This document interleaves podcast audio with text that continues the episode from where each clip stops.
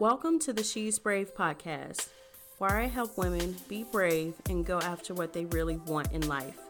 I'm Tiffany, certified coach and counselor, here to help guide you on this journey. Hi, guys, welcome to my wind down. Today I have tea though. It's a little early, I figured no wine today.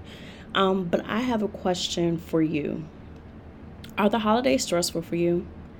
And if so, what makes it so stressful? Is it the lines or the gifts or the anxiety of spending time with that family member? You know who I'm talking about, who pushes your button.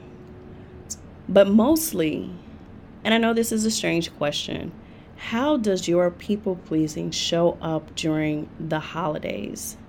If you can be a people pleaser like me, then the holidays may be especially stressful for you. So, today I'm going to be talking about how people pleasing can show up for the holidays and what you can do to take some of that stress off you. Okay. So, Christmas is my favorite holiday. Like, I love the sense of community, peace, and joy that I have during this time. For me, it truly is the most wonderful time of the year. But you know what I hate about every single year?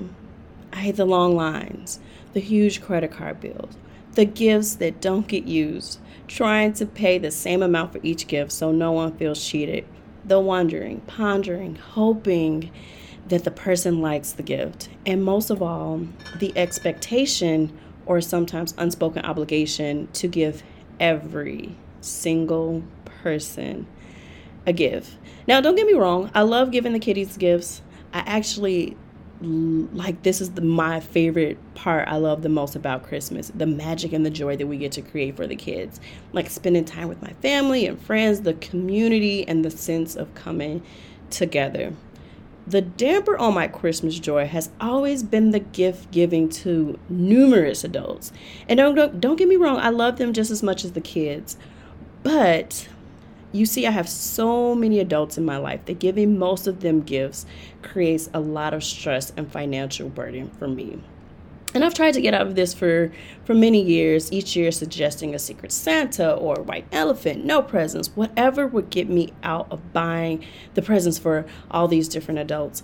Um, but I always get met with a no or resistance or you know even though i knew focusing on the kids would take a load of stress and financial burden off me year by year, I continued to get gifts resentfully.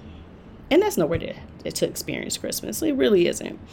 So until this year, a light bulb really clicked for me. Like, ah, I realized I did not have to ask permission anymore to do what felt right for me. And this habit of trying to make other people happy despite my own happiness was a people pleasing habit of mine. So this year I decided no more obligation gifts, no more giving small, pointless gifts to people I didn't know that well just to say that I did.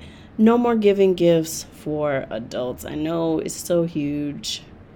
But also, no more rushing around, no more long lines, no more stress.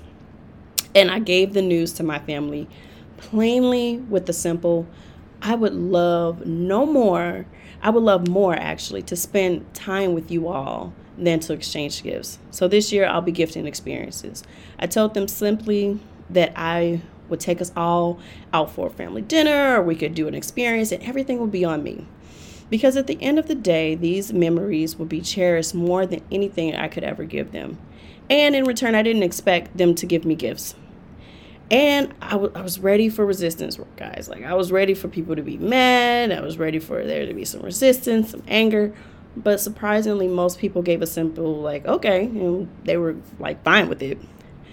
I learned from this that the hurdle I had to get over and what kept me stuck in this cycle was being afraid of other people's disapproval, not wanting to disappoint, or maybe feeling a little bit like a Scrooge by not giving gifts to the adults.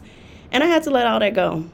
So this year, for the first year, I got gifts for only the kids and me and my family had a great hibachi dinner. And we had a great time. It was some of their first times doing a hibachi. My nephew got to experience. He was really excited by the show and and all of that and we had a really good time. I'm going to definitely remember that. So, the lesson I learned this year is that I get to decide, which then means you get to decide. I get to celebrate those I love the way that honors my needs and wants. And in giving less this year, I gave more happily. I gave more cheerfully, and I actually gave more abundantly than I usually do.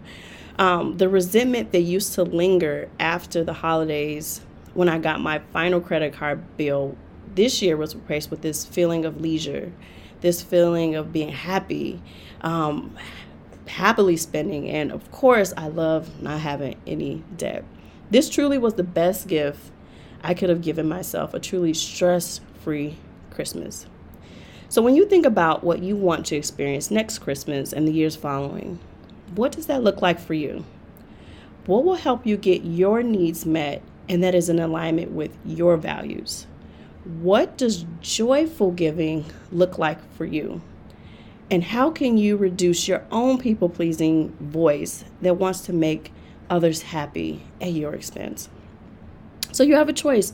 You can continue as normal and do what makes everyone else happy, or you can do what feels right for you.